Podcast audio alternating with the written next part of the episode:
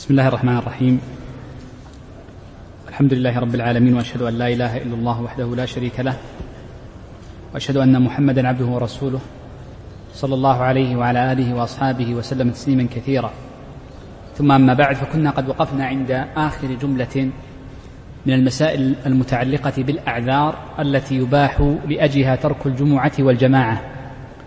وذكرت لكم أن أني عن قصد أخرت الحديث عن هذه المسألة لأن لها شبها بالمسائل التي بعدها. يقول الشيخ رحمه الله تعالى أو أذى بمطر أو وحل أو وحل أو بريح باردة شديدة في ليلة مظلمة باردة.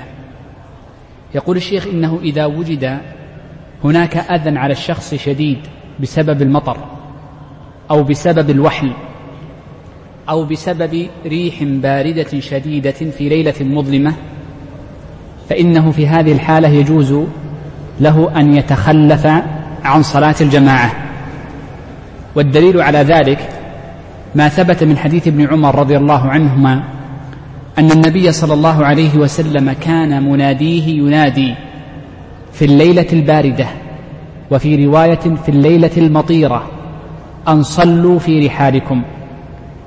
فهذا الحديث عن ابن عمر رضي الله عنه نص في المسألة وأنه يجوز التخلف عن الجماعة عند وجود المطر الذي يتأذى به أو عند وجود البرد الشديد أو أو عند وجود الريح الباردة أو عند وجود الريح الباردة.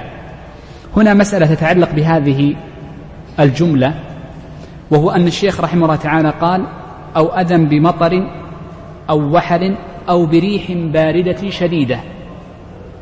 زيادة كلمة شديدة الظاهر والعلم عند الله عز وجل أنها ليست من كلام المصنف. لأن المصنف الشيخ موسى في كتاب الإقناع نص على أن التخلف عن الجماعة يجوز في الليلة الباردة ولو لم تكن الريح شديدة. ولو لم تكن الريح شديدة. إذ قد جاء في المطر والوحل ثلاث سنن. هذه أولى السنن التي فيها. السنة الأولى أنه يجوز عند المطر ترك الجماعة. والسنة الثانية أنه يجوز عند المطر جمع الصلاتين. سنتكلم عنه بعد قليل. والثالثة أنه يجوز عند المطر والوحل الصلاة على الراحلة إيماء. هذه ثلاث سنن. وكل هذه السنن الثلاث موجودة. ولكن أهم هذه السنن أو أهم وأشد ما خفف فيه هو التشديد من جانب الإيماء لأن فيه تركا لأركان كالقيام والسجود والانتقال لبدل عن الأركان. ولذلك شدد من حيث الحد والضوابط متى يصلى في على الراحلة لأجل المطر أكثر من التشديد للجمع. وشدد للجمع أكثر من التشديد على ترك الجماعة. واضح المسألة؟ إذن عندنا ثلاثة أحكام. أشدها خفف على الشخص بالصلاة على الراحلة ثم يليها الجمع بين الصلاتين ثم ترك الجماعة. بهذا الترتيب ولا شك أنها بهذا الترتيب هي أشد بعضها أشد من بعض. أما الأولى فلأن فيها تركا لركن وأما الثانية فلأن فيها جمعا لصلاتين والأصل عدم الجمع وأما الثالثة فلأنها ترك للجماعة والجماعة مختلف فيها فلذلك كانت أخفها. نبدأ بأسألها بدأ الشيخ هنا بالأسهل وهو ماذا؟ ترك الجماعة لأجل المطر. فنقول إذا وجد المطر الذي يشق معه الخروج مع مظنة المشقة لذلك قال أو أذى. هنا لا بد من المشقة. مشقة خارجة عن المعتاد. أو أذى بمطر. إذا لا بد أن يكون أذى. والصحيح المذهب طبعا أنه لا يشترط أن تكون الريح شديدة فيكفي أن تكون باردة فقط. ففي الليلة الباردة يجوز عندهم التخلف عن الجماعة من حيث الجواز. أما من حيث الأجر فلا شك أن المرء إن جاهد نفسه فخرج للجماعة فإنه أعظم أجرا. بشر المشائين في الظلم بالنور التام يوم القيامة. وفي حديث اختصام الملأ الأعلى لما سئل النبي صلى الله عليه وسلم عن الكفارات ومنها إسباغ الوضوء على المكاره ومن أشد المكاره الوضوء والمشي للمسجد فيه. طيب. يقول الشيخ رحمه الله تعالى باب صلاة أهل الأعذار. إذا أنا يهمني هنا أن تعرف أن كلمة شديدة الأقرب هي موجودة في بعض النسخ. الأقرب أنها ليست من كلام المصنف لأن المصنف نص صراحة في الإقناع. أنها ولو لم تكن شديدة فإن الريح يعذر الريح الباردة يعذر بترك الجماعة لأجلها. يقول الشيخ باب صلاة أهل الأعذار. شرع الشيخ رحمه الله تعالى بعدما ذكر بعد ذكره للأعذار التي تترك لها الجمعة والجماعة بذكر الأعذار التي يخفف في صفة الصلاة. إما قصرا لها وإما جمعا لها وإما تخفيفا في هيئتها كهيئة صلاة الخائف وصلاة المريض. بدأ الشيخ رحمه الله تعالى بأولهم وهو صلاة المريض فقال تلزم المريض الصلاة قائما.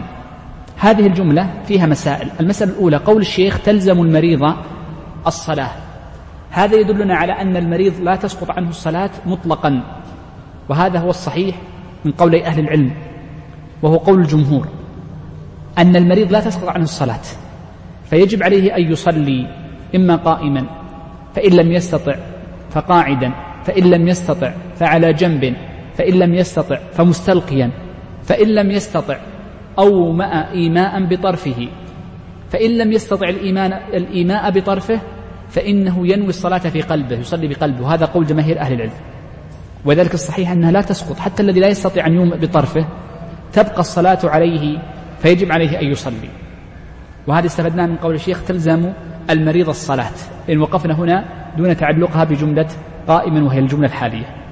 المسألة الثانية قول الشيخ تلزم المريض الصلاة قائما أي عند الاستطاعة أي عند الاستطاعة بلا شك. لأنه عند عدم استطاعته يخفف عنه. وقد تكلمنا عندما تكلمنا عن أركان الصلاة قلنا منها القيام مع القدرة.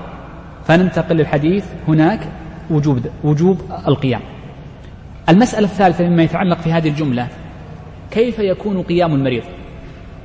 الفقهاء يقولون إن المريض يقف بأربع صور. الصورة الأولى صورة قيامه المعتاد بأن يقوم غير معتمد ولا مستند وإنما قائما على قدميه فقط. القيام الذي نعرفه. هذا يسمى قائما. الدرجة الثانية دونها قالوا أن يكون معتمدا كأن يكون معتمدا على عصا.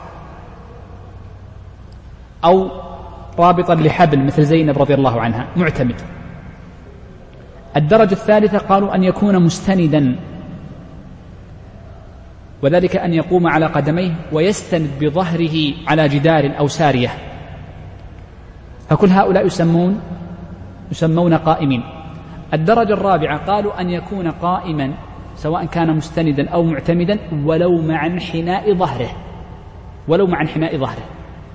فالمذهب وهذه على طريقة متأخر المذهب أن المذهب أن أن الراكع يدخل في حد القائم فعندهم أن الذي ينحني ظهره ويستطيع أن أن يجلس أو أو أن يقف على هيئة الراكع يسمى قائما.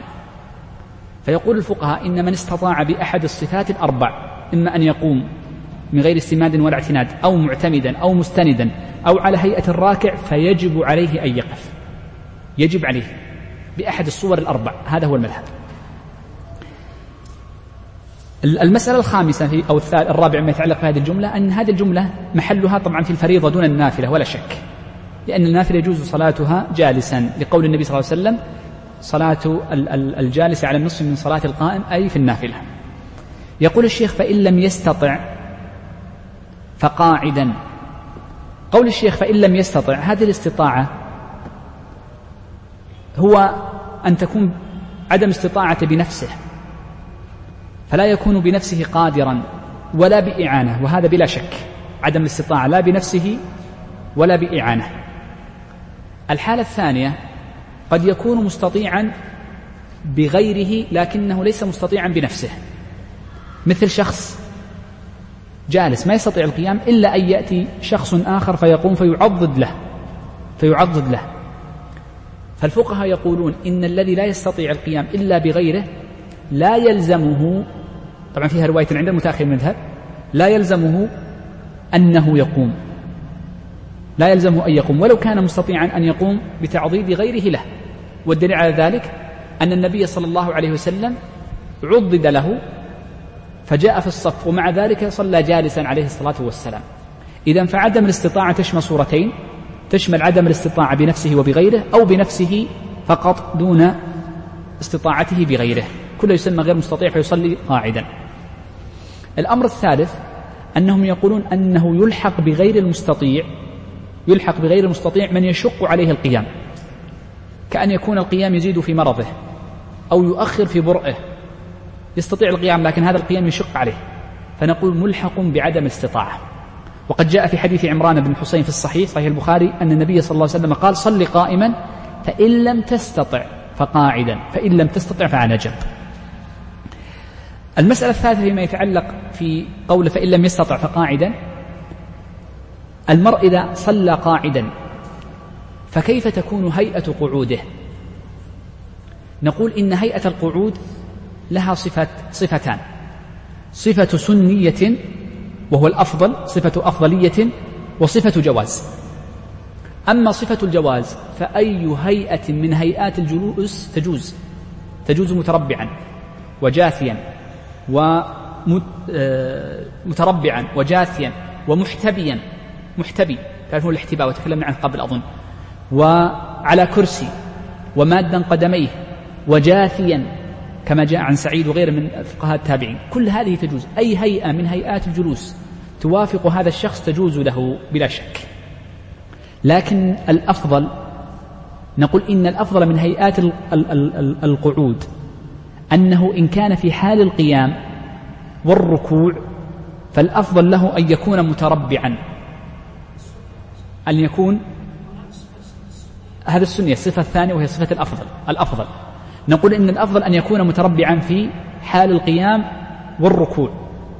لماذا الحقنا الركوع بالقيام؟ لأن قلت لكم قبل قليل أن الركوع ملحق بالقيام أليس كذلك؟ وهذه كونه ملحقا بالقيام لها فروع كثيرة منها هيئة الجلوس هنا وأنه ملحق به في حال القيام.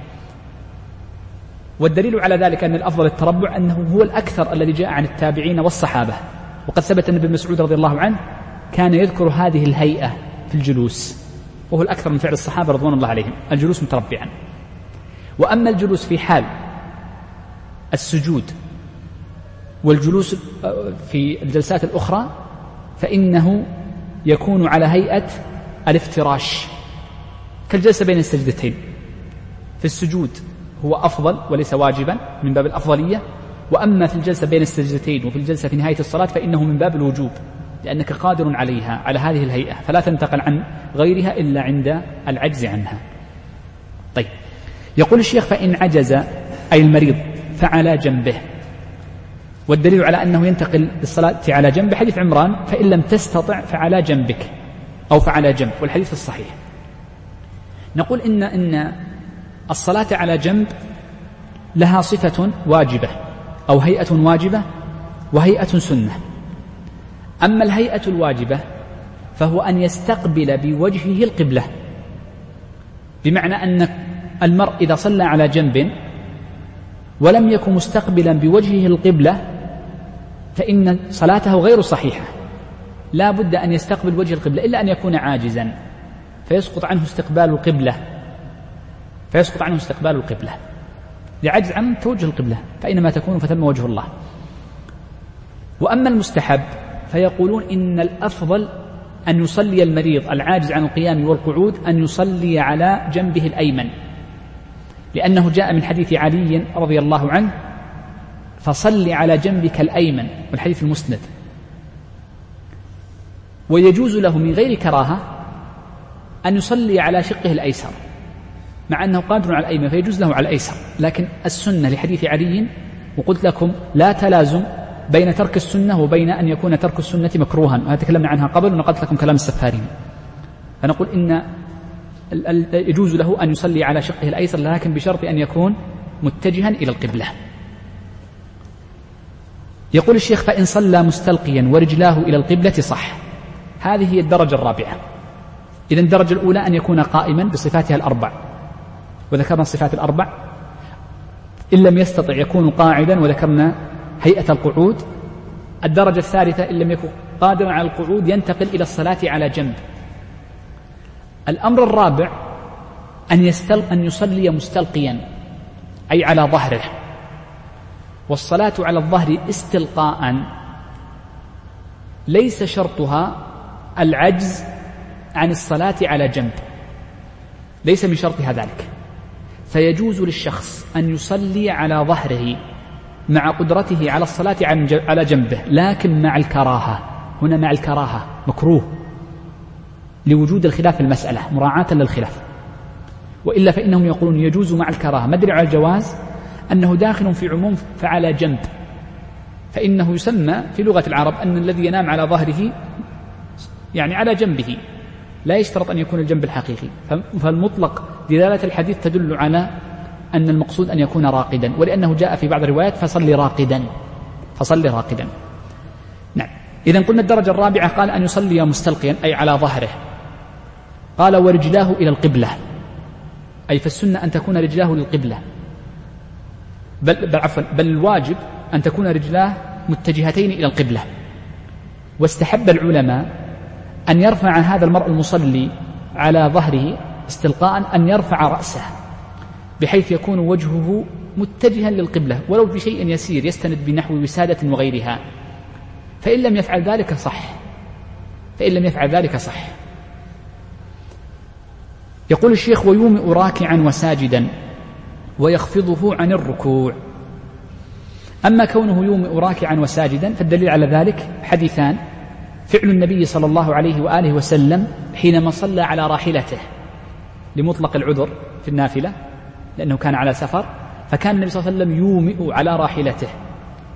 ولأنه جاء أنه أمر جرير جابر بن عبد الله رضي الله عنهما أن يصلي لما كان مريضا كما في البيهقي أن يصلي ويومئ في ركوعه وسجوده. والمراد بالإيماء قالوا الإيماء يكون في ثلاثة أشياء.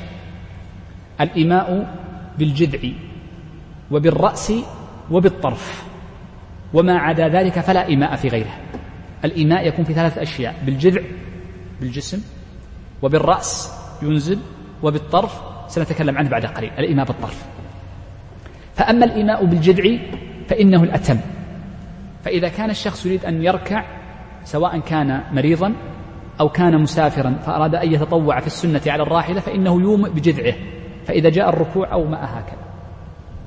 وإذا جاء السجود أومأ أكثر كما جاء في حديث جابر واجعل إيماءك في سجودك أخفض من إيمائك في ركوعك. وسنشير لهذه المسألة بعد قليل.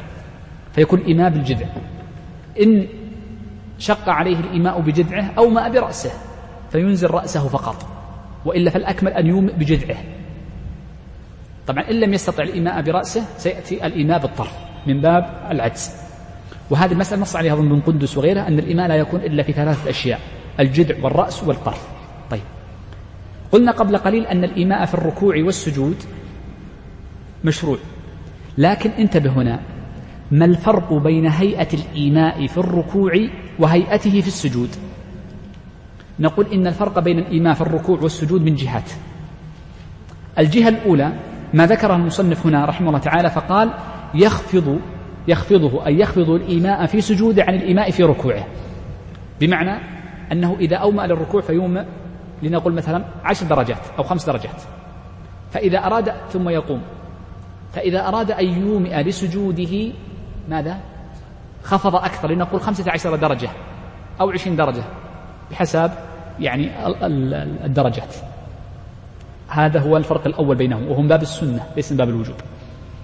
الفرق الثاني ذكرته قبل قليل تتذكرون؟ ذكرت قبل قليل في أول الحديث فرقا بين الركوع والسجود. استنبطوا منه سمش هيئة الجلوس من باب السنة ليس من باب الوجوب. الأفضل أنك في وقت الركوع تكون متربعا ما لم يشق عليك طبعا. تكون في هيئة الركوع تكون متربعا.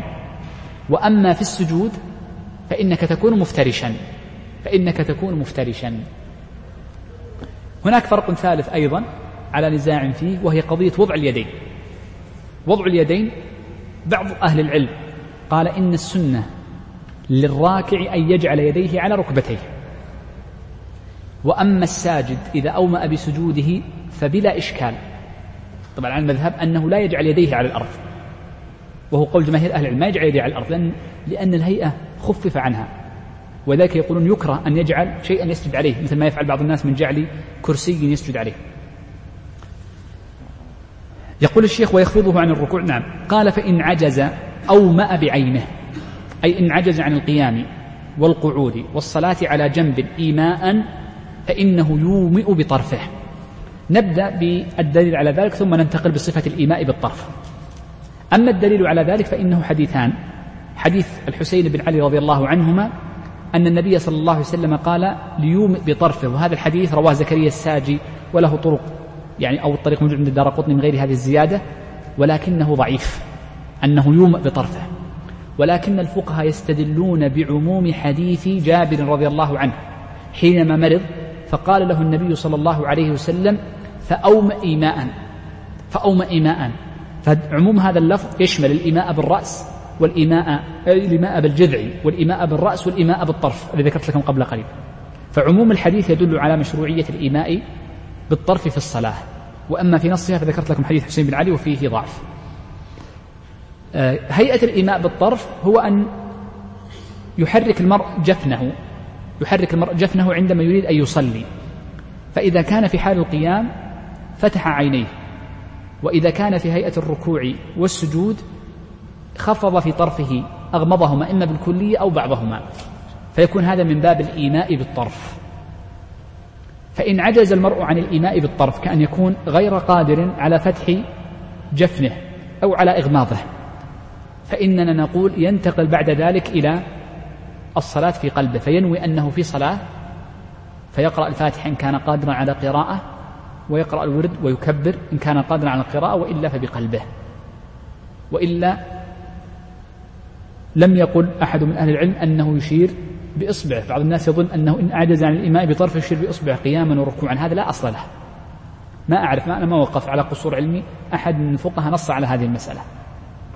وإنما بعضهم يقول أنها تكون إلى النية بالقلب وبعضهم يقول كما هو قول الحنفية واختار الشيخ تقي الدين أنها تسقط الصلاة بالكلية والصحيح ما ذكرت لكم قول جماهير أهل العلم أنها تبقى آه، فيومي فيصلي بقلبه.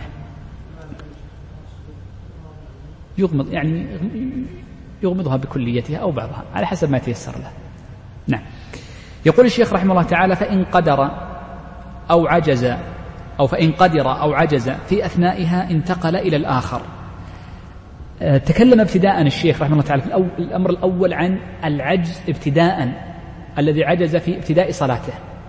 هذه الجملة يقول إن الشخص إذا كان عجزه طارئا في أثناء الصلاة وهو في قيامه تعب فيجوز له في أثناء الفعل أن يجلس أو العكس. كان في ابتدائها عاجزا ثم طرأ عليه القوة فإنه يرجع إلى القيام أو الركوع الصحيح أو السجود.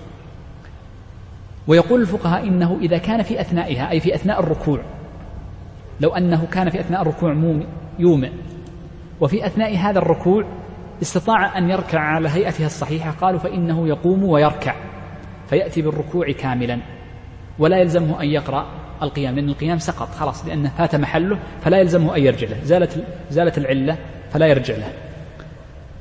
يقول الشيخ رحمه الله تعالى نعم. وإن قدر على قيام وقعود وعجز عن ركوع وسجود أومأ بركوع قائما وسجود قاعدا. هذه المسألة مهمة جدا نستفيد منها حكمان الحكم الأول أنه لا تلازم بين أركان الصلاة في الجلوس فيها. بعض الناس يكون عاجزا عن القيام وحده فتجده يصلي الصلاة كاملة جالسا. أو يكون عاجزا عن السجود وحده فتراه جالسا في الصلاة كلها فنقول هذا غير صحيح. لأن هذه الأحكام تتبعض فالعجز قد يكون لبعضها دون بعض. فمن كان عاجزا عن القيام فقط في القيام يكون جالس. وما قدر عليه أو ما قدر عليه من أركان الصلاة فإنه يأتي به من ركوع وسجود. ولذلك فإننا نقول إن القيام قد يكون الشخص قادرا على تكبيرة الإحرام وتكبيرة الإحرام لها قيام خاص بها. وهناك ركن بعد تكبيرة الإحرام وهو القيام للقراءة. فقد يكون الشخص قادرا على القيام لتكبيرة الإحرام عاجزا عن استمرار القيام. فنقول يجب عليك أن تكبر تكبيرة الإحرام واقف واجب عليك. تكبر تكبيرة الإحرام قائما ثم تجلس على الكرسي. فإذا جاء الركوع كنت قادرا على الركوع فاركع. عاجز عن الركوع فتصلي على هيئتك جالسا. ثواني بس. إذا عرفنا الأمر الأول وهو أن لكل ركن حكمه. ومن الأركان المنفصلة وأنا أؤكد عليها لخطأ كثير من الناس قضية أن تكبيرة الإحرام تكون في حال قيام. فتكبيرة الإحرام منفصلة عن القيام الذي بعده. بعض الناس يكون عاجز عن القيام لكن يستطيع تجده يمشي المسجد.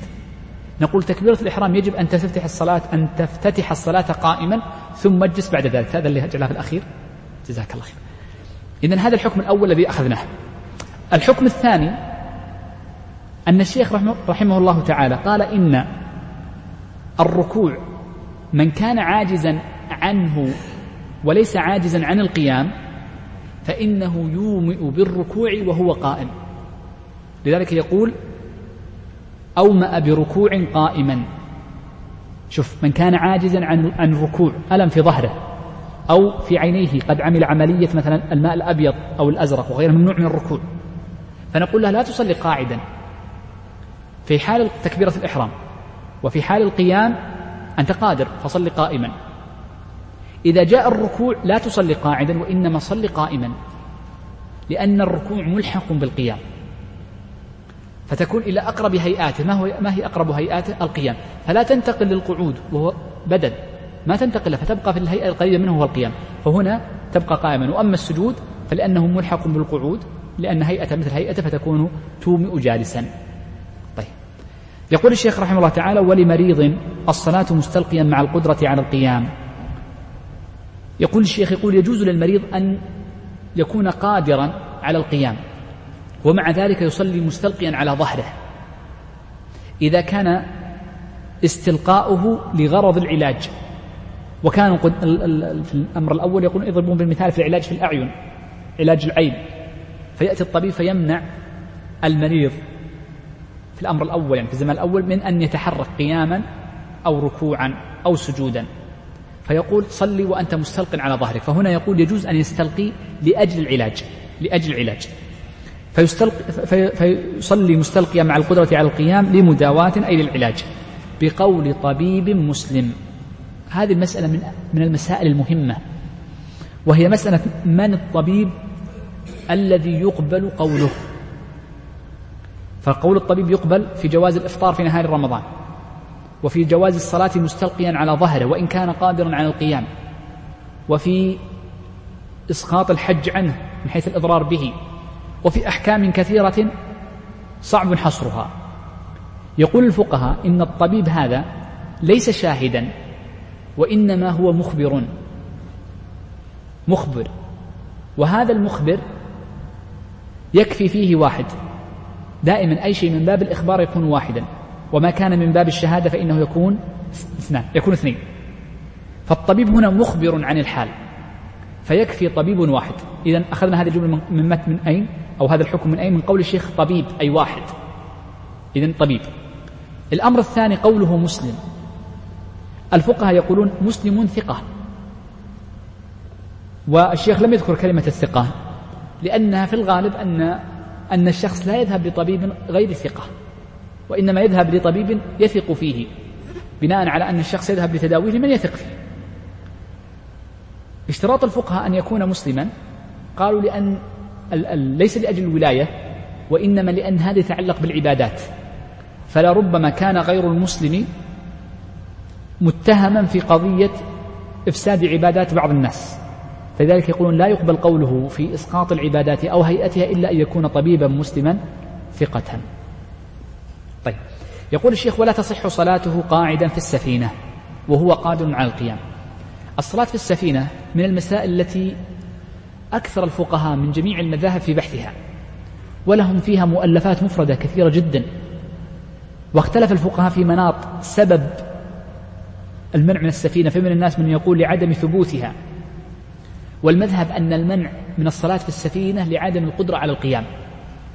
ولذلك قول الشيخ ولا تصح صلاته قاعدا في السفينة. عبر بكلمة قاعد.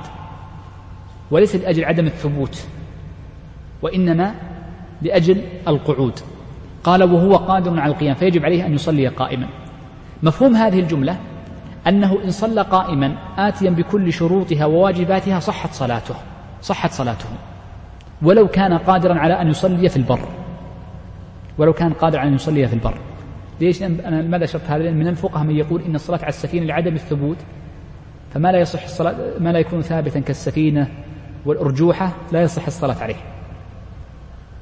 ولكن المذهب أنه لعدم القدرة لعدم القيام. وذلك يقولون إن صلى قائما آتيا بأركانها وشروطها صحت. طيب. أما إن كان عاجزا عن القيام كأن يكون في سفينة صغيرة وقيامه في وقت هيجان البحر وغير ذلك فلا يستطيع ويخشى على نفسه السقوط فهنا لا شك أنه يصلي قاعدا. مثل السفينة ماذا؟ الطائرة. نقول الشخص إذا كان في طائرة يجب عليه أن يصلي قائما متجها إلى القبلة آتيا بأركان الصلاة من ركوع وسجود واجب. فإن عجز عن هذه جاز له أن يصلي قاعدا متجها إلى القبلة. فإن عجز عن الاتجاه للقبلة جاز له أن يصلي قاعدا غير متجه للقبلة. وضحت المسألة؟ نفس الحكم الطائرة والسفينة واحد. يقول الشيخ ويصح الفرض على الراحلة خشية التأذي بالوحل لا للمرض. هذه هي الصورة الثانية من قضية السنن التي وردت عن النبي صلى الله عليه وآله وسلم في حال المطر والوحل وهو أنه يصح الصلاة على الراحلة. والدليل على ذلك ما ثبت من حديث يعلى بن أمية رضي الله عنه رحمكم الله أن النبي صلى الله عليه وسلم كان مع أصحابه فانتهى إلى مضيق. فجاءهم يعني مكان ضيق فجاءهم مطر فأمطرت السماء وابتلت الأرض. فأمر النبي صلى الله عليه وسلم وحضرتهم الصلاة فأمر النبي صلى الله عليه وسلم الصحابة أن يصلوا إيماء. فصلى عليه الصلاة والسلام على راحلته إيماء وصلوا خلفه كذلك أو وصلوا خلفه كذلك. فهذا هي السنة الثانية التي وردها عليه وسلم وهي قضية الصلاة على الراحلة عند المطر والوحل. وقول الشيخ رحمه الله تعالى خشية التأذي بالوحل أو المطر أو الوحل نقول ملحق به أيضا عند الفقهاء المطر لأن سبب الوحل إنما هو المطر فيكون ملحق به. ولكن شرط الصلاة على الراحلة للفريضة لأجل المطر والوحل قالوا وجود المشقة فيه. لابد أن تكون مشقة في النزول. المشقة في النزول لابد أن تكون هناك مشقة كالوحل. والنبي صلى الله عليه وسلم كان مكانه ضيق طيب. يقول الشيخ رحمه الله تعالى لا للمرض أي لا يجوز للمريض أن يصلي على الراحلة لأنه لو صلى على الراحلة قد يكون إلى غير قبلة ولا يأتي بهيئة الركوع والسجود. ما السبب؟ قالوا لأن المريض صلاته على راحلته لا تنفعه. يعني الذي عنده وحل ومطر ينفعه بقاؤه في السيارة فيصلي عليها. ما في إشكال. يجوز أن يصلي في راحلته أو في سيارته لأن نزوله من السيارة فيه ضرر عليه. لكن المريض لا ضرر عليه فينزل ويصلي. طبعا لا يوجد مطر ولا وحل. قالوا إلا في صورة واحدة أن يكون هذا المريض إذا نزل لا يستطيع الركوب مرة أخرى. فيجوز للمريض أن يصلي على الراحلة. فيجوز للمريض أن يصلي على الراحلة. طيب. يقول الشيخ رحمه الله تعالى فصل من سافر سفرا مباحا أربعة برود سن له قصر رباعية ركعتين. بدأ الشيخ رحمه الله تعالى بذكر أحكام قصر الصلاة. فقال من سافر سفرا مباحا لا يجوز الترخص إلا للسفر المباح. والسفر المباح هو السفر سفر طاعة كحج وجهاد ونحوه أو سفر لا إثم فيه كسفر التجارة والنزهة ونحو ذلك. وأما من سافر سفرا محرما كأن يكون سافر لفعل بدعة مثل الذي يذهب لقصد زيارة وثن من الأوثان التي التي تعبد من دون الله عز وجل أو قبر من قبور الصالحين. فإن الفقهاء ينصون على أن من زار قبرا فإنه لا يجوز له أن يترخص في السفر لأن سفره سفر معصية. إذا هذا الأمر الأول. الأمر الثاني من كان سفره لأجل أمر محرم كأن يكون ذهب ليشرب خمرا أو ليزني ويفجر بامرأة فلا يجوز له أن يترخص بسفره. في سفره. ما الدليل على ذلك قاعدة ذكرناها قبل وأصول الشريعة دالة عليها أن الأمر إذا كان محرما فإن النهي يقتضي فساده. فهنا الفساد فالنهي هنا عن هذا السفر يقتضي فساده وجوده وعدمه سواء. سواء يعني هو مسافر أم ليس مسافر واحد. لأن سفره ملغي شرعا. وقد ذكرت لكم قاعدة قبل أن الأمور المحرمة ملغية. الأسباب عفوا الأسباب المحرمة ملغية. كل سبب محرم ملغي. وهذه تطبيقاتها ألوف المسائل. الذي يتزوج امرأة بنكاح باطل لا تجب عليه نفقة ولا يجب ولا ينسب له الولد. لماذا؟ لأن السبب باطل. فما ترتب على السبب فهو باطل. فالسفر هنا لما كان محرما ما ترتب عليه يكون كذلك غير مؤثر. آه، يتعلق بالسفر المباح مسألتان. أن السفر أحيانا قد يكون لمحرم وغير محرم. كأن يكون سافر ليفجر بامرأة وليزور قريبا. فيقول الفقهاء العبرة بالأكثر. فما هو أكثر فعله في السفر الذي قصده؟ الأكثر من فعله هو الذي يجوز. فإن كان ذهب لأصل أصل السفر لأجل صلة الرحم ولكن قال لكي يأخذ مالا وليأخذ مالا محرما له يغصب مالا ونحو ذلك فنقول هنا هذا الرجل يجوز له أن يترخص لأن أصل سفره وأكثر سفره لأجل صلة الرحم. هذه الصورة الأولى. الصورة الثانية أن الفقهاء يقولون إن الرجل إذا سافر سفرا محرما ثم تاب في أثنائه فإنه يترخص برخص السفر. ولا شك من حيث الدليل ومن حيث القواعد الشرعية أن الذي يسافر سفرا محرما لا يجوز له الترخص برخص السفر. ودليل هذه المسألة قوي جدا ولا شك فيه. يقول الشيخ أربعة برد. حد السفر الذي يترخص فيه من المسائل المشكلة جدا. ولا يوجد فيه دليل صريح عن النبي صلى الله عليه وسلم. فلما لم نجد حديثا صريحا في ذلك نظرنا في أقوال الصحابة رضوان الله عليهم. فوجدنا أن اثنين من الصحابة وهم ابن عباس وابن عمر رضي الله عنهما قال يقصر في أربع برد وأصله في البخاري. أصل في البخاري أن ابن عمر وابن عباس كان إذا يقصران إذا جاوز أربعة برد. وفي رواية عند غير الصحيح أنهم قال إنما يقصر في أربع برد. هذا يدل على أنه لا يكون القصر قبل أربع براد فأخذنا بقول الصحابة اثنين من الصحابة رضوان الله عليهم بل هم من فقهاء الصحابة في تحديد مقدار السفر الذي يعتبر سفرا. يبقى عندنا مسألتان مهمتان. المسألة الأولى كم مقدار هذه الأربعة البرد. كم مقدارها؟ أربعة البرد هذه جمع بريد. والبريد يقول الفقهاء, الفقهاء رحمه الله تعالى بتقدير المعاصرين يعادل عشرين كيل وتقريبا ستة عشر بالمئة. ستة عشر عشرين كيلو وستة عشر بالمئة. هذا البريد الواحد. وأربعة البرد أربعة برد اضربها في أربعة. تقريبا ثمانين كيل ونصف. تقريبا ثمانين كيل ونصف. هذه المسألة الأولى وهو تحديد مقدار أربعة البرود المسألة الثانية أن هذا التقدير على الصحيح من المذهب أنه من باب التقريب لا من باب التحديد. بمعنى أنه لو نقص شيئا يسيرا يعفى عنه. لو نقص كيل يعني كيلو نقص نصف كيلو. الأمر سهل. كيلو وين؟ ربما قد يتساهل فيه لأنه من باب التقريب لا من باب التحديد. مثل ما قلنا في القلتين أنها من باب التقريب لا من باب التحديد. هذه المسألة الثانية. المسألة الثالثة أننا نقول إن العبرة في تحديد المسافة في تحديد السفر بالمسافة لا بالزمن. إن العبرة بتحديد في, السفر بالمسافة لا بالزمن. ومعنى ذلك أنه لو قطع هذه المسافة في ساعة واحدة أو أقل فإنه يسمى سفرا. والدليل على ذلك أن النبي صلى الله عليه وسلم قال لا يحل لامرأة تؤمن بالله واليوم الآخر أن تسافر مسيرة ثلاثة أيام إلا مع ذي محرم. مسيرة. وفي رواية مسيرة يوم وليلة. مسيرة.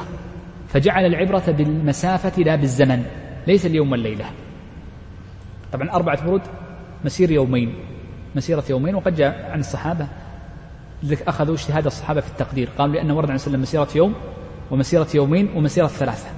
وإنما أخذنا اليومين لأنها اختيار الصحابة رضوان الله عليهم من باب الترجيح من باب الترجيح بين النصوص التي وردت. المسألة الرابعة والأخيرة من أين يتم حساب المسافة؟ كثير من الناس يظن أن حساب المسافة تكون من بيته وهذا غير صحيح. ولو حسبت في المدن الكبار مثل الرياض وجدة لوجدت لو أن من طرف المدينة إلى طرفها الآخر دون أن تخرج منها أو قبل أن تخرج منها ربما يتجاوز الثمانين كيلو ربما يتجاوزها. ولذلك الفقهاء يقولون إن حساب هذه المسافة الأربعة برود إنما تكون من طرف البلد من طرفها أي من المكان الذي يترخص منه من حين تخرج من من عامر البلد. آخر عامر البلد آخر بيوت البلد سنتكلم عنه بعد قليل هو الذي يحسب منه. فإن كان يزيد عن ثمانين كيل نقول يجوز لك أن تترخص برخص السفر. طيب. يقول الشيخ سن له قصر رباعية الركعتين. لما ثبت النبي صلى الله عليه وسلم صلى في عسفان وصلى في ذي الحليفة ركعتين. فدل ذلك على أن السنة قصر الصلاة لمن كان مسافرا. قال إذا فارق عامر قريته. المراد بعامر القرية البيوت. طبعا والدليل على ذلك. ما ذكرت لكم قبل قليل أن وسلم صلى في المدينة أربعا فلما خرج من المدينة صلى ركعتين. مما يدل على أنه لا يترخص برخص السفر حتى يخرج من العامر. وتبين نتبين من ذلك أن العامر يتعلق به حكمان الحكم الأول أنه تحسب منه طرف العامر عفوا أن طرف العامر تعلق به حكمان الحكم الأول أنه يحسب منه ماذا؟ المسافة. الحكم الثاني أن طرف العامر بعده يجوز الترخص برخص السفر حتى ولو كنت ترى العامر حتى لو كنت ترى العامر. على سبيل المثال من ذهب من الرياض هنا من طريق قرب الرياض فمن حين يتعدى حي العريجة ويرى أن البيت قد جاوزه حاذاه ولكن الفقهاء يعبرون بالمحاذاة أيضا حاذا العامر حتى لو كان بعيد. من حين يعاذي يحاذيه يعني يصبح ليس يمينه وليس خل يساره وإنما خلفه ولو بيسير يجوز له أن يقف ويترخص قصرا وجمعا وإفطارا. ومن هذه النقطة يبدأ يحسب المسافة. طيب. طبعا قلنا الدليل على أنه لا يترخص إلا إذا جاوز العامر. فعل النبي صلى الله عليه وسلم وما جاء عن علي رضي الله عنه أنه ترخص عندما جاوز العامر. وما جاء عن بعض الصحابة كأبي بصرة الغفاري رضي الله عنه هو محمول على أنه كان يرى العامر لا أن أنه كان داخل العامر. قال فارق عامر قريته. المراد بعامر قريته البيوت البيوت. قال أو خيام قومه لو كانوا أهل خيام. ليس لهم يعني بيوت من من من من بناء وإنما لهم خيام. قال بأن يكون خرج عن الخيام. يقول الفقهاء رحمه الله تعالى فإن كان المرء ليس له عامر في البلد كأن يكون في مزرعة واحدة يسكن فيها أو كان الرجل في هيئة القصور القصور مثل ما يسمى قصور المقبل هذه. يعني ليس المقصود بالقصور التي نظنها الشاهقة وإنما القصور هي البيوت الصغيرة تكون بجانب بعض في داخل المزارع سميت قصورا لأجل ذلك. في كل مزرعة يكون هناك يعني آه، مجمع للبيوت. آه، قال فمجاوزته يكون لمجاوزة هذه المزرعة أو مجاوزة هذه الحديقة لأنه لا ما يسكن في هذا البلد إلا هو في حديقته.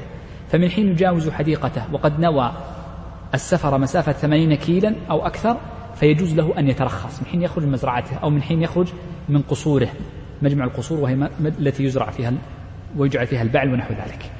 طيب. آه، يقول الفقهاء رحمه الله تعالى ولا عبرة بمرابض الغنم. فغالبا البيوت يكون بجانبها مرابض غنم. في زماننا هذا لا عبرة بمحطات البنزين لا عبرة بما ليس من العامر مثل ما يكون مكبا لنفايات أو موضعا لسوق ونحو ذلك هذا ليس من العام. مثل الطريق يعني الشرقية قديما كان يوجد هناك مثلا سوق لبيع أو ما زال موجود الآن سوق مثلا بيع الإبل بعض أغراض الإبل. هذا نقول ليس من العامر العامر قبله الذي يسكن فيه ويبات فيه. وأما هذه فإنما هي لعرض السلع ونحو ذلك. الاستراحات ليست من البعامر لأنها خارج بمثابة المزارع وبمثابة لكن لو كان الشخص يسكن في الاستراحة هذه وهذه الاستراحة خارج البلد بالنسبة له هو الخروج من هذه الاستراحة أو هذه المزرعة كأنه خرج من عامره هو لأنه ليس بجانب القرى. نعم. نعم يقول الشيخ رحمه الله تعالى وإن أحرم حضرا ثم سافر. أه سأشرح هذه الجملة جملة ثم نذكر قاعدتها ودليلها في نهايتها. يقول الشيخ وإن أحرم حضرا ثم سافر. أحرم لها معنيان. أو أو هذه الجملة لها معنيان عند أهل العلم. إما أن يكبر في صلاته حاضرا أي يصلي صلاة حاضر أربعا. ثم بعد ذلك يسافر. كأن يكون الشخص على سفينة والسفينة في البلد. فيكبر في صلاته وهو في السفينة ثم تخرج من العامر. تخرج من العامر. فيكون قد سافر بنيته وبفعله. أيضا تحتمل هذه الجملة أن تكون قد دخل أن يكون الوقت قد دخل عليه وهو حاضر. ثم سافر وإن لم يحرم بالصلاة وإن لم يكبر بها. فعبر بالإحرام عن دخول الوقت. وكلا معنيين صحيح. فنحن أردنا أن نوجه كلام الشيخ لكي يشمل الصورتين. يقول الشخص إنه إذا وجبت عليه الصلاة حاضرا ثم سافر أو العكس. وجبت عليه الصلاة سفرا ثم أقام. كيف؟ أذن عليه الظهر وهو مسافر لم يدخل الرياض. يؤذن الظهر الآن الساعة الثانية عشر إلا عشر دقائق. ووصل الرياض الساعة الواحدة. إذا وجبت عليه الصلاة متى؟ مسافرا ثم أقام. إذا هذه الصورة الثانية. قال أو ذكر صلاة حضر في سفر. رجل كان ناسيا صلاة نام عنها ولم يتذكر الصلاة التي وجبت عليه في الحضر إلا عندما سافر. إلا عندما سافر. أو العكس. وجبت عليه الصلاة في السفر ولكن نسي أن يصليها وإنما ذكرها عندما حضر. ففي هذه الجمل الأربع جميعا يصلي صلاة مقيم بمعنى أنه لا يقصر ولا يجمع. أنا جزأت الكلام. لماذا في هذه الأربع؟ قالوا لأن القاعدة في الأداء والوجوب من, من وجبت عليه العبادة في زمان. ثم أداها في زمان آخر. هل العبرة هل العبرة بوقت الأداء أم بوقت الوجوب؟ المذهب ليس العبرة في العبادات. شوف في العبادات ليس في في غيرها في العبادات وخاصة الصلاة. أن العبرة ليس بالوجوب ولا بالأداء. طبعا عندهم في الزكاة العبرة عندهم بالوجوب. سنتمر عليه في محلها. لكن في العبادات الصلاة وغيرها لأنهم يحتاطون لها. الحنابلة يحتاطون للصلاة احتياطا شديدا. فيوجبون ما لا يوجبه غير من أهل العلم. فيقولون الاحتياط يقتضي أنه لا نأخذ لا الأقل لا الوجوب ولا الأداء وإنما نأخذ الأكمل هيئة. مثل ما قلنا في المسح تذكرون؟ نفس القاعدة ذكرناها في المسح. من مسح مقيما ثم سافر أو مسافر ثم أقام. نفس القاعدة. نأخذ الأحوط. ما الأحوط؟ أنه يكون مسحه وتكون صلاته صلاة مقيم صلاة مقيم. طيب. نفس الشيء الأداء والوجوب. وجبت عليه مسافرا ثم أقام أو وجبت عليه مقيما ثم سافر. طيب بس من باب طرد السآمة خلنا أذكر لكم مسائل وأجيبوني عنها. لو أن امرأ يعلم أنه سيصل لبلدته للرياض التي هو مستوطن فيها سينا نتكلم عن أنا أتكلم عن الدور الثلاث. ما شرحت لكم قبل. طيب. لو أن امرأ سيصل إلى بلده بعد أذان الظهر بثلث ساعة. عادة نحن نقيم بعد أذان الظهر بثلث ساعة أليس كذلك؟ فقال أريد أن أصلي الظهر قبل أن أدخل أصلي ركعتين. وسيدخل الرياض والمساجد تقيم أو قبل الإقامة. فما رأيكم؟ يجوز له أن يصليها؟ لكن المساجد ما أقامت. سيدخل الرياض قبل أن تقيم المساجد. العبرة بإيش؟ بالأذان. ممتاز. وهذه بلا إشكال. لأنها وجبت عليه الصلاة. فإذا صلاها في الخارج الرياض قبل أن يصل قبل التفتيش مثلا فيصليها ركعتين. إذا دخل الرياض يصليها كم؟ أربعا. طيب انظر المسألة الثانية. هذا الرجل الذي سيصل الظهر قال يا أخي أبغى أصل الرياض وأنام. أريد أن أصلي الظهر والعصر جمعا جمع تقديم مع أنه متأكد أنه سيصل الساعة الواحدة. باقي على أذان العصر ساعتين وزيادة. ما رأيكم؟ نقول يجوز. يجوز لك أن تصليها لأنها وجبت عليك الظهر والعصر وأنت مسافر. فصليت هناك. طيب انظر. أخر صلاة الظهر إلى داخل البلد. صليها أربعا. والعصر؟ أربعا جمعا ولا بدون جمع؟ بدون جمع لأنه يصليها صلاة إيش؟ مقيم. كل صلاة في وقتها. طيب الرجل الأول الذي صلى الظهر فقط. ركعتين في الخارج وما صلى العصر. إذا دخل البلد يصليها أربعا. أحسنت. وضحت المسألة. فقط لكي نعرف هذه الصورة. طيب. آه، يقول الشيخ أو ائتم بمقيم. المسافر إذا ائتم بمقيم يجب عليه أن يتم. والدليل على ذلك حديث ابن عباس رضي الله عنهما في صحيح مسلم أنه سئل عن المسافر يصلي خلف المقيم قال يتم هي السنة.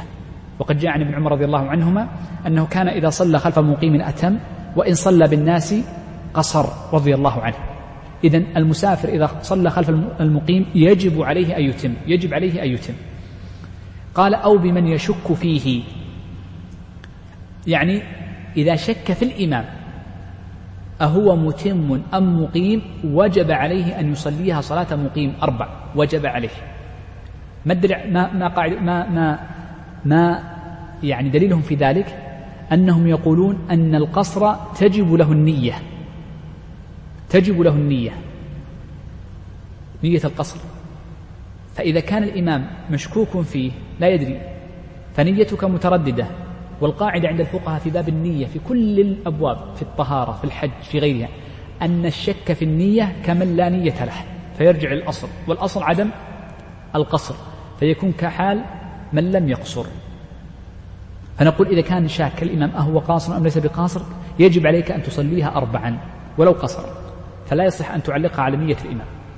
قال أو أحرم بصلاة يلزمه إتمامها ففسدت وأعادها. يعني كبر بالصلاة أحرم بصلاة يلزمه إتمامها يجب عليه إكمالها. ثم فسدت وأعادها بعد ذلك في حال سفره فإنه يجب عليه أن يصليها أربعا باعتبار وقت فسادها. مثل ماذا؟ رجل يعني كبر لصلاة الظهر ثم بعد تكبير صلاة الظهر فسدت لأي سبب من الأسباب سواء بفعل منه قصد من قطعها أو غير ذلك أو لسبب طارئ فسدت من الأسباب. كان يكون وجد الماء أمامه. فيقول الفقهاء هنا لو قال لا سوف أؤخرها حتى أخرج من البلد وأصليها قصرا نقول لا يجب عليك أن تصليها أربعا احتياطا. سدا للباب لكي لا يفسد الناس عباداتهم لأجل أن يقصروا الصلاة. فإذا نويت النية الأولى أنها تكون أربعا يجب عليك أن تكملها. طيب. قال أو لم, أو لم ينوي القصر. يعني أو أن الشخص نفسه لم ينوي القصر عند إحرامها. كثير من الناس يكبر على أنها أربع ثم تطرأ عليه النية. نقول لا يجوز لك أن تقلبها إلى القصر لأن من النية ما تنزل من علو إلى سفل أو شك في نيته هو. بعض الناس يكبر ويكون عنده شك في نيته متردد. أقصر أم أجمع؟ فنقول إذا لم يكن النية جازمة في وقت التكبير تكبيرة الإحرام فإنه يجب عليك الإتمام. قال أو نوى إقامة أكثر من أربعة أيام. هذه مسألة مهمة بل هي من أهم المسائل.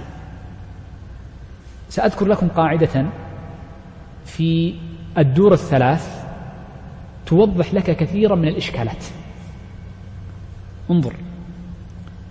حكي اتفاق أهل العلم على أن الدور ثلاث في باب السفر. دار دار استيطان ودار سفر ودار إقامة. دار استيطان ودار سفر ودار إقامة. دار الاستيطان هي البلد التي فيها بيت الشخص وأهله وزوجته. أين أهلك وزوجتك وبيتك؟ هذه هي دار استيطانك. والشخص في الغالب ليس له إلا بلدة, إلا بلدة واحدة هي, هي استيطانه. نحن جميعا مستوطنون الرياض. ويجوز أن يكون له وطنان. متى؟ إذا كانت له زوجتان. العبرة بالزوجة وليس بالبيت. قد يكون الشخص له عشرين بيت في الدنيا. ما يسمى المحل وطنا لك إلا إذا كان فيها زوجة وولد. ولذلك عثمان رضي الله عنه كان إذا ذهب إلى مكة أتم لأن له فيها زوجة رضي الله عنه إذا هذه دار استيطان فكل من دخل بلدا فيها هي وطن له دار استيطانه ولو كان بضع يوم فلا يجوز له أن يترخص بأي رخصة من رخص السفر. ولو بضع يوم. أنا جاي من الشرقية إلى مكة. مررت بالرياض ساعة واحدة. وأردت أن أصلي في الرياض. يجب علي أن أصلي الظهر في وقتها والعصر في وقتها أربعا من غير قصر. دخلت وطني. طيب. إذن هذه الدار الأولى. الدار الثانية هي دار السفر. دار السفر. والمراد بدار السفر أمور. الأمر الأول قالوا من كان حال اشتداد سفره حال اشتداد السفر وهو التنقل بين البلدتين وهو التنقل بين البلدتين يسمى مسافرا هذا واحد. اثنين من مكث انتبه لعبارتي. أو من, من, من جلس في بلد وعزم على الإقامة والنية فيها. وهذه البلد غير بلد استيطانه. من عزم على المكث في بلد غير بلده التي استوطنها أقل من حد الإقامة. وسنذكر حد الإقامة بعد قليل.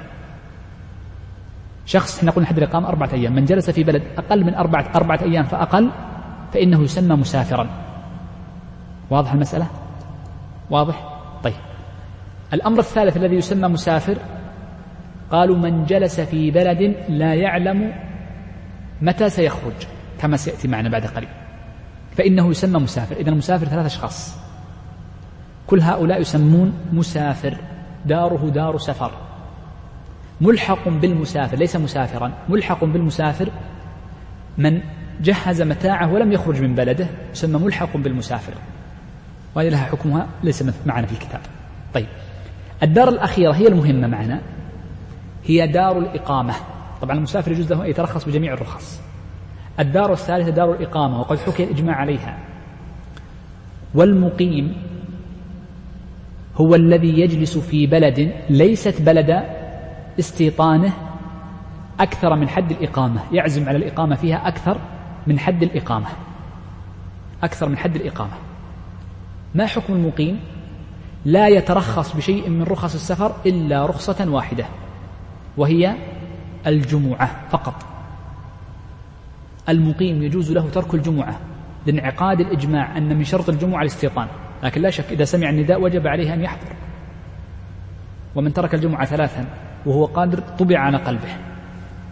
إذا عرفنا الدورة الثلاثة. من أكثر المسائل التي عند العلماء وهذه المسائل قبل قليل بإجماع أهل العلم. المسائل الثلاثة ذكرت لكم قبل قليل حكي فيها الإجماع. ما فيها خلاف. ما فيها خلاف. الخلاف كله في مسألة واحدة. حد الإقامة فقط. ما هو حد الإقامة؟ الذي يفصل بين الإقامة وبين السفر. المذهب بل هو قول جماهير أهل العلم أن الإقامة أو الحد الذي يكون به الشخص الماكث في بلد مقيما أكثر من أربعة أيام. شوف أكثر من أربعة أيام. انتبه كلمة أكثر. لأن لو قلنا أربعة أيام أصبح عشرين صلاة. أكثر, أكثر من أربعة أيام واحد وعشرون صلاة. وبناء على ذلك فنقول إن من عزم على على المكث في بلد واحدا وعشرين صلاة فأكثر لا يترخص بشيء من رخص السفر إلا الجمعة يجوز له تركها. ما الدليل على التحديد 41 يعني يوم ما ثبت من حيث جابر وابن عباس رضي الله عنهما أن النبي صلى الله عليه وسلم لما دخل إلى مكة أتى في اليوم الرابع والخامس والسادس والسابع ثم صلى الفجر من الثامن وكان يصلي في مكة هذه الأربعة أيام عشرين فرض دخلها عشرين فرض يصليها قصرا عليه الصلاة والسلام. نعم هو كان كان يترخص عليه الصلاة والسلام. ثم ذهب بعد ذلك إلى منى فكان يترخص برخص السفر. فكان ثم ذهب بعد ذلك إلى مكة. عفوا إلى إلى منى يوم التروية. جلس عشرين فرضا هذا أكثر شيء جلسه النبي صلى الله عليه وسلم. ما ثبت أنه جلس في مكان عازما على الجلوس فيه أكثر من هذه المدة. وقصر الصلاة فيه. هذا أكثر ما ورد وذلك من أدلة الفقهاء وهو دليل معتبر ترجيحي. يقال أكثر ما ورد تكلم عنه الأصوليون كثيرا وهو أكثر ما ورد وأحمد كان يستدل به كثيرا فيقول أكثر ما ورد كذا فيأخذ به. طيب نمشي عشان ننتهي هذا الباب. يقول أو كان ملاحا معه أهله. يقول إن الملاح أي الذي يكون راكبا في سفينته ومعه زوجته وأهله. أين بلد استيطانة؟ أين بلد استيطانة؟ الربان السفينة الذي يكون على سفينة. زين؟ ما ما ما بلد. إحنا قلنا الاستيطان دار الاستيطان بالنسبة للشخص ما فيها أهل. هذا هذا الربان السفينة أو الملاح عندما يكون في السفينة مع زوجته وأولاده وليس لهم مقر إقامة لو أراد أن يكتب مثلا يضع لصندوق البريد عنوان قال سفينة الفلانية. ليس له إلا هذا العنوان. فلذلك يقولون إن هذا يعتبر مستوطنا في سفينته. مستوطنا في سفينته لأن هذا طبيعته. التنقل ليس له مقام. بخلاف الربان أو الملاح الذي له أهل في بلد أو له بيت يرجع إليه وإنما أخذهم معهم أحيانا فإنه ذلك المحل يكون محل استيطان له.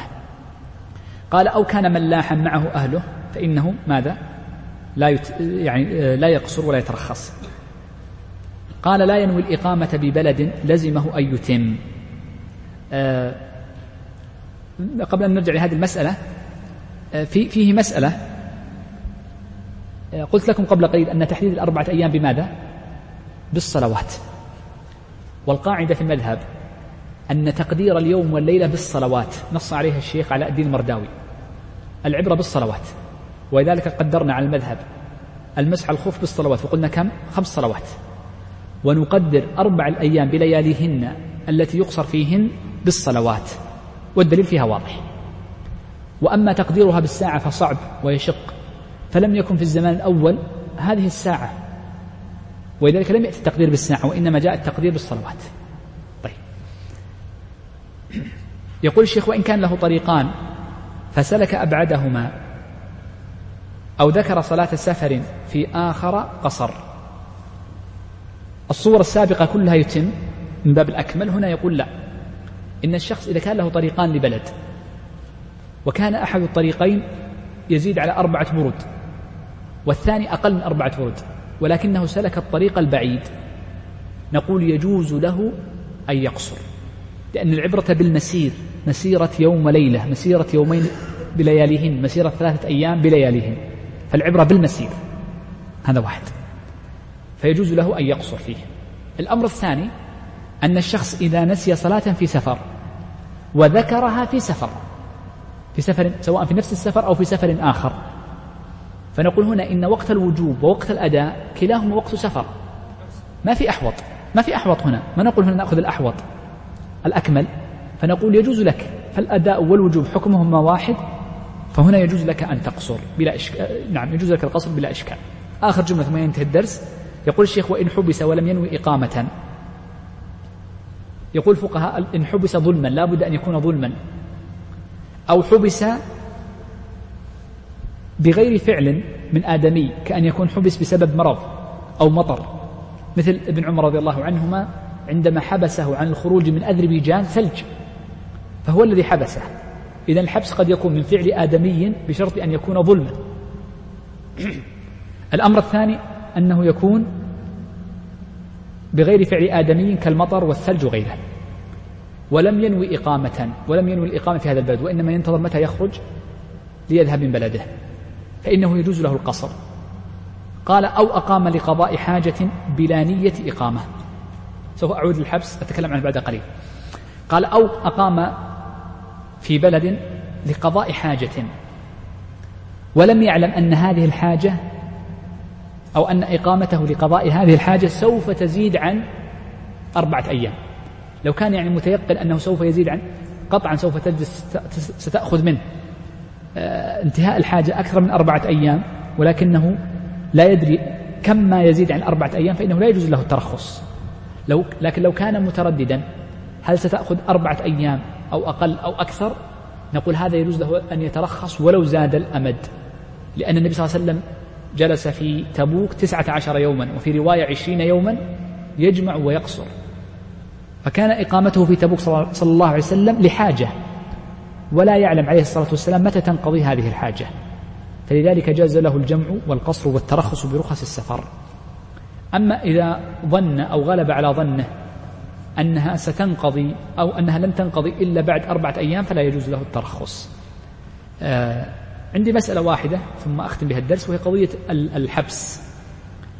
قلت لكم الفقهاء يقولون إن المحبوس ظلما هو الذي يعتبر في حكم المسافر. إن لم ينوي الإقامة يعني ما عجبت البلد وجلس فيها. لماذا؟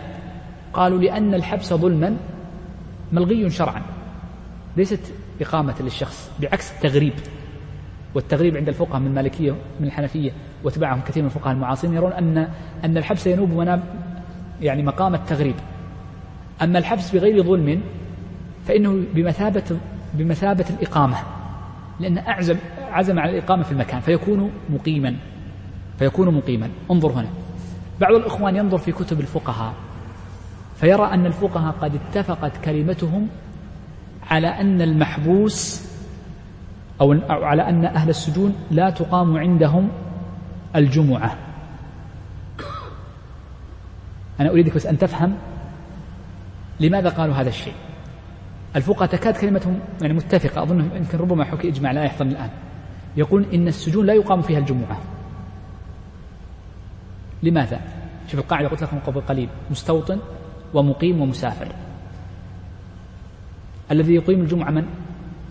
المستوطن. طيب انظروا. لماذا قالوا إن السجن لا يقام فيه الجمعة؟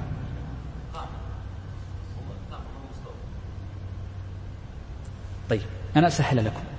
هؤلاء المسجونون نوعان. نوع من ليسوا من أهل البلد. رجل دخل بلدا فقبض عليه ظلما فأدخل السجن. وظلما. وظلما. ينتظر. متى يخرج بكرة بعده وما أكثر الظلم. يعني أحيانا يدخل يدخل بلد وخاصة في الزمان الأول قد يكون أكثر. يدخل ولا يدري متى يخرج. الآن ربما جاءت يعني بعض بعض طبقوها. الخروج وعدم الخروج. إذا هذا الأمر الأول الظلم. الذي ليس من أهل البلد. الثاني الذي من أهل البلد. لماذا لم نقل أنه لا تصلي؟ ولو كان غير مظلوم.